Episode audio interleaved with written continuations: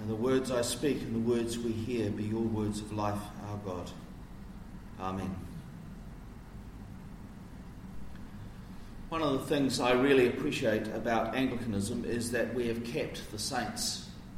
Lots of other Protestant churches still have churches named after saints, but they really don't know the story of even their, even their saint their church is named after. And they've certainly, I think, most of the time have forgotten the story of nearly all the other saints. And, well, it would be fair to say there's a number of Anglicans who would be in the same boat, but at least officially, we have kept them. We have a calendar.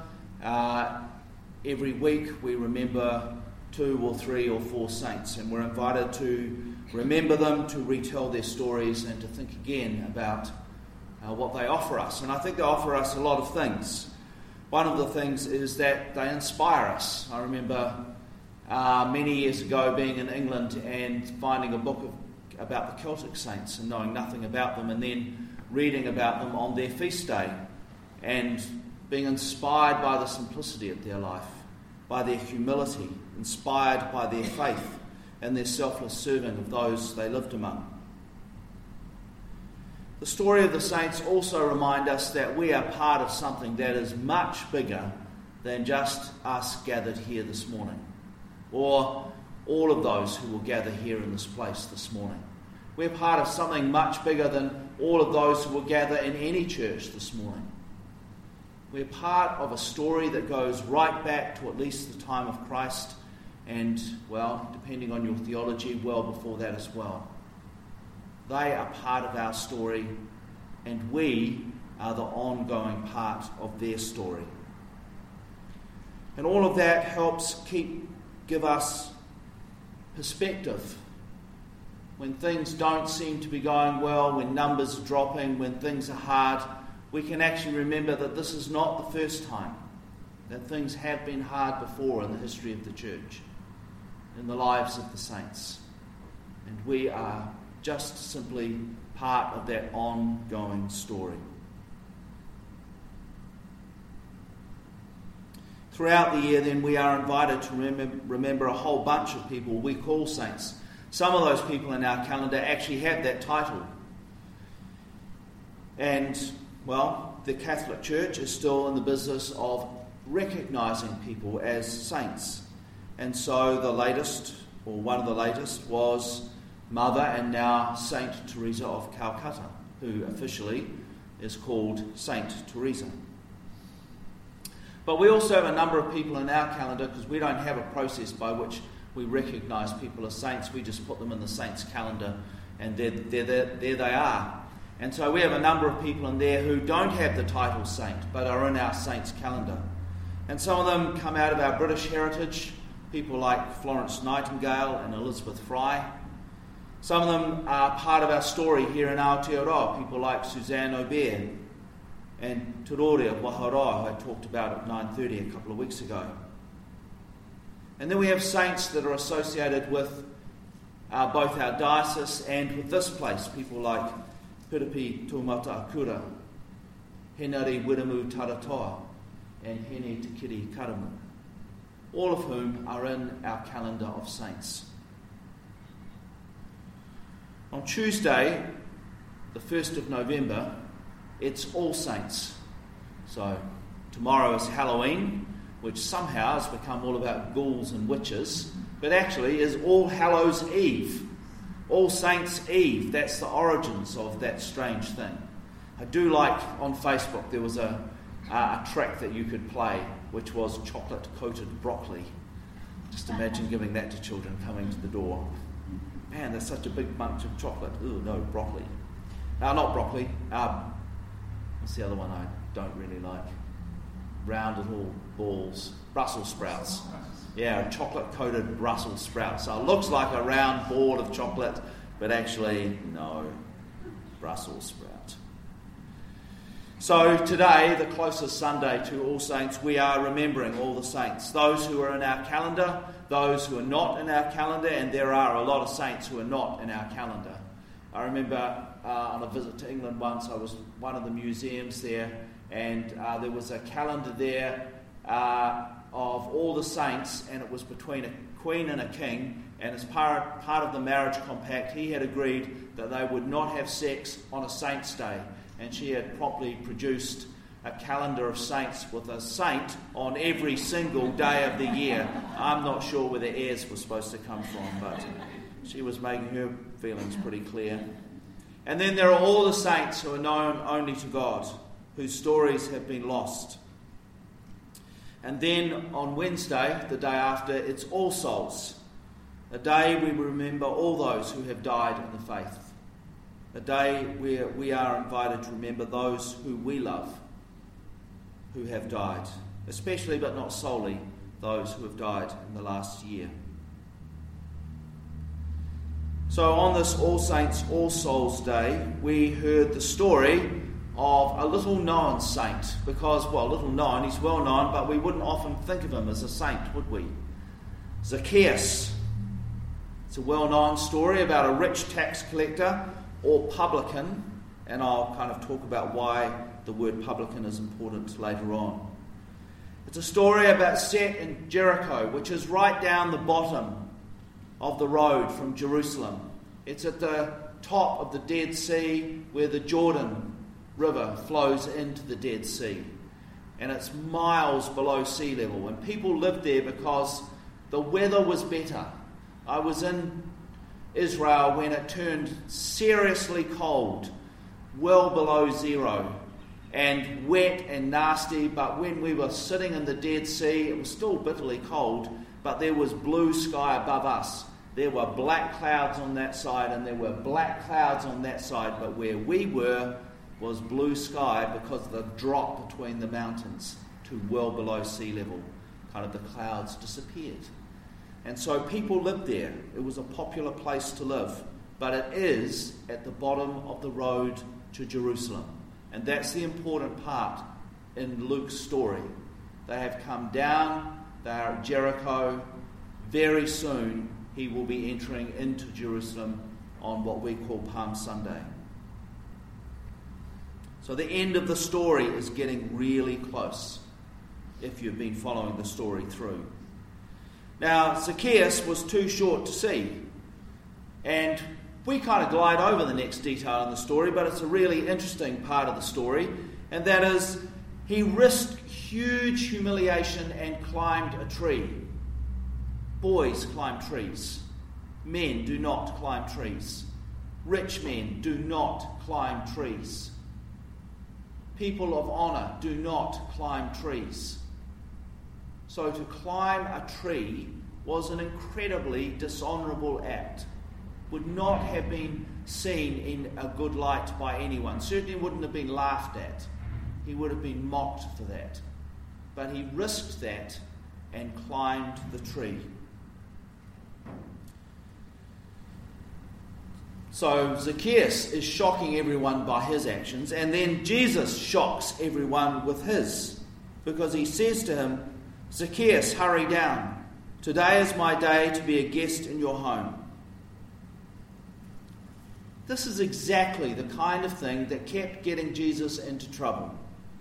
Getting him into trouble with the leadership, getting him into trouble with the Pharisees. It is exactly the thing that leads to his crucifixion very shortly in the story. That he kept eating and drinking with the wrong kinds of people sinners, like Zacchaeus. You don't eat with sinners, and you don't eat with Roman collaborators. To do so is to honour and bless them, and they are people you do not honour or bless. The message translates this next passage as Everyone saw the incident and was indignant and grumped. What business does he have getting cosy with this crook? But is he really a crook? Well, how we understand that depends on how we interpret the next part of the story. So, this morning we heard the translation from the, New Revised Standard Version, and they re- translate the next part of the story, and it's probably the way we think the story should go. Zacchaeus stood there and said to the Lord, Look, half of my possessions, Lord, I will give to the poor. And if I have defrauded anyone of anything, I will pay back four times as much. Now, clearly, in this version of the story, Zacchaeus is a crook. But for his crazy, dishonourable act of climbing a tree, Jesus has offered him God's forgiveness. And he responds to this unsolicited offer of grace and forgiveness by this astounding offer to give away half of his money to the poor and to refund four times anyone he or anyone who has worked for him has defrauded. He is the chief tax collector. He doesn't do a lot of the tax collecting, others do that. He's the top of the pinnacle. And Jericho was a good place to be a tax collector. There was a lot of trade through there, and all of that trade was taxed, and it was his job to tax it. Well, that's offering to give half his money to the poor and four times refund to anyone he has defrauded is in sharp contrast to the story we have just heard. We haven't heard it because the lectionary skipped it and we've just kind of moved over it. And it's, but if you had been following the story through, two stories back is the story of the rich ruler who comes to Jesus and says, What must I do to inherit eternal life? And Jesus says, Go, sell everything you have, give to the poor, and come follow me. And he goes away sad because he is very wealthy. And the disciples are astounded and say to Jesus, Who then can enter like they're astounded that this wealthy man has to give it all away because wealth is a sign of God's blessing. Surely the wealthy get into heaven. Surely the wealthy inherit eternal life. And Jesus says it is easier for a camel to enter through the eye of a needle than for the wealthy to inherit eternal life. And so here we have Zacchaeus, in contrast to that ruler, much less attached to his wealth and on his way to becoming a camel unloading his goods to enter through the eye of a needle. It's a great piece of theology. God forgives us already. It is up to us how we respond. And Zacchaeus offers us a model of how we might respond. But the NRSV is not the only way you can translate that passage. The message offers this translation Zacchaeus just stood there, a little stunned. He stammered apologetically Master, I give away half my income to the poor, and if I'm caught cheating, I pay four times the damages. Did you hear the difference? The NRSV is in the future tense. I will. The message is this is already happening. This is what I do. Now, we could argue, well, the message, it's not a translation, it's a paraphrase, it's a bit shonky, it's nice to read, but we should never take it seriously, which is fair enough.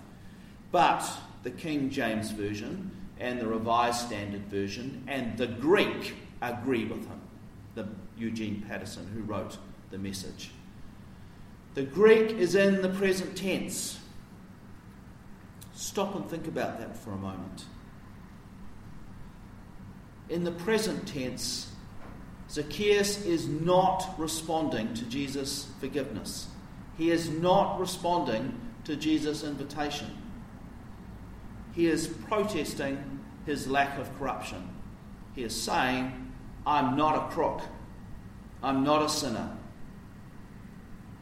Yes, I'm a publican, I'm a tax collector. So, yes, I'm a Roman collaborator. And yes, I'm wealthy, but I'm not corrupt. And more than that, I obey the law. I fulfill the requirements of the law.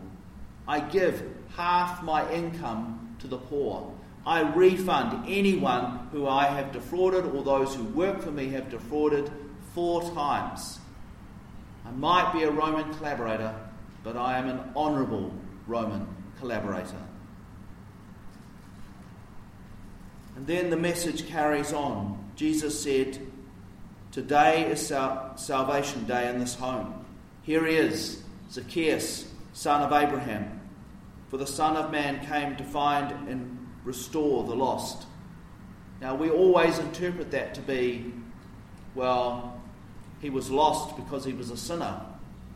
But maybe he was lost because no one could see who he really was.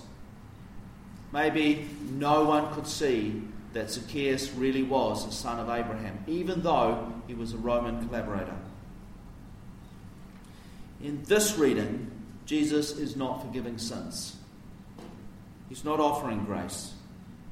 He is simply seeing what everyone else fails to see a devout man of faith who happens to be a Roman collaborator. And while everyone else, including most of us, I would suspect, just see a sinner, of course he's a sinner. He has to be a sinner. He's a tax collector, he's a publican, he's wealthy. How can he not be defrauding people? He has to be a sinner. We assume. They assumed. But Jesus just saw him for who he truly was a son of Abraham.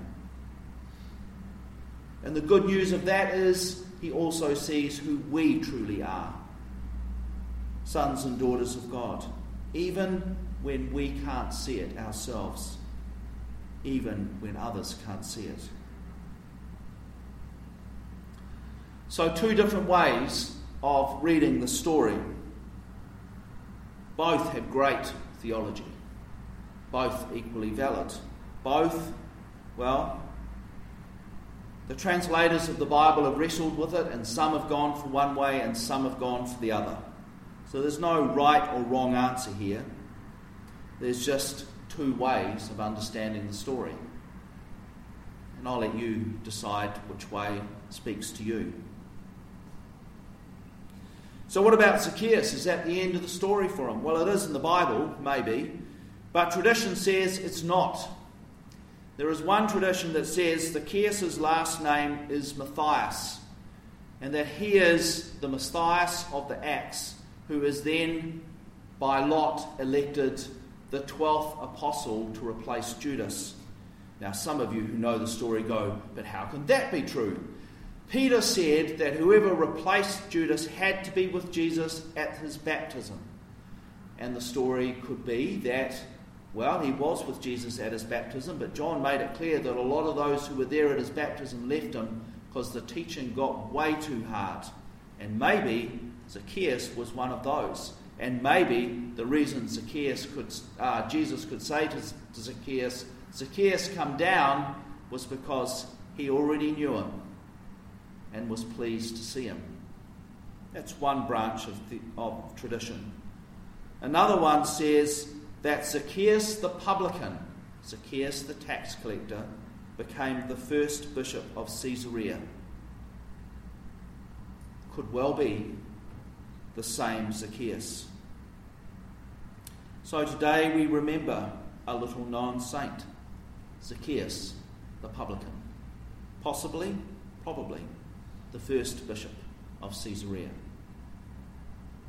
And we remember all the saints of God the great saints, the little saints, the nameless ones who have lived their life of faith. And today we also remember the saints of God we have known and loved. The saints of God who have helped shape us, helped shape who we are today, whose passing we remember and mark today on our All Saints, All Souls, All Saints Day. Today is a day to give thanks and to remember and to honour all those who have gone before us, to recognise the influence they have had on our lives, to acknowledge the part they've played in shaping who we are. So I invite us to take some time in silence to remember these people and to give thanks for their lives and to remind ourselves that the greatest way we can honour them is to live our lives in tribute to them. So take some time, give thanks, and when you are ready, I invite you to light a candle. Uh, so there are two places you can light your candles from. One is from the Paschal candle, and there's another candle at the light if that's a bit high for you. So when you're ready, come forward and uh, we have a little basket of candles there which Jackie will come over.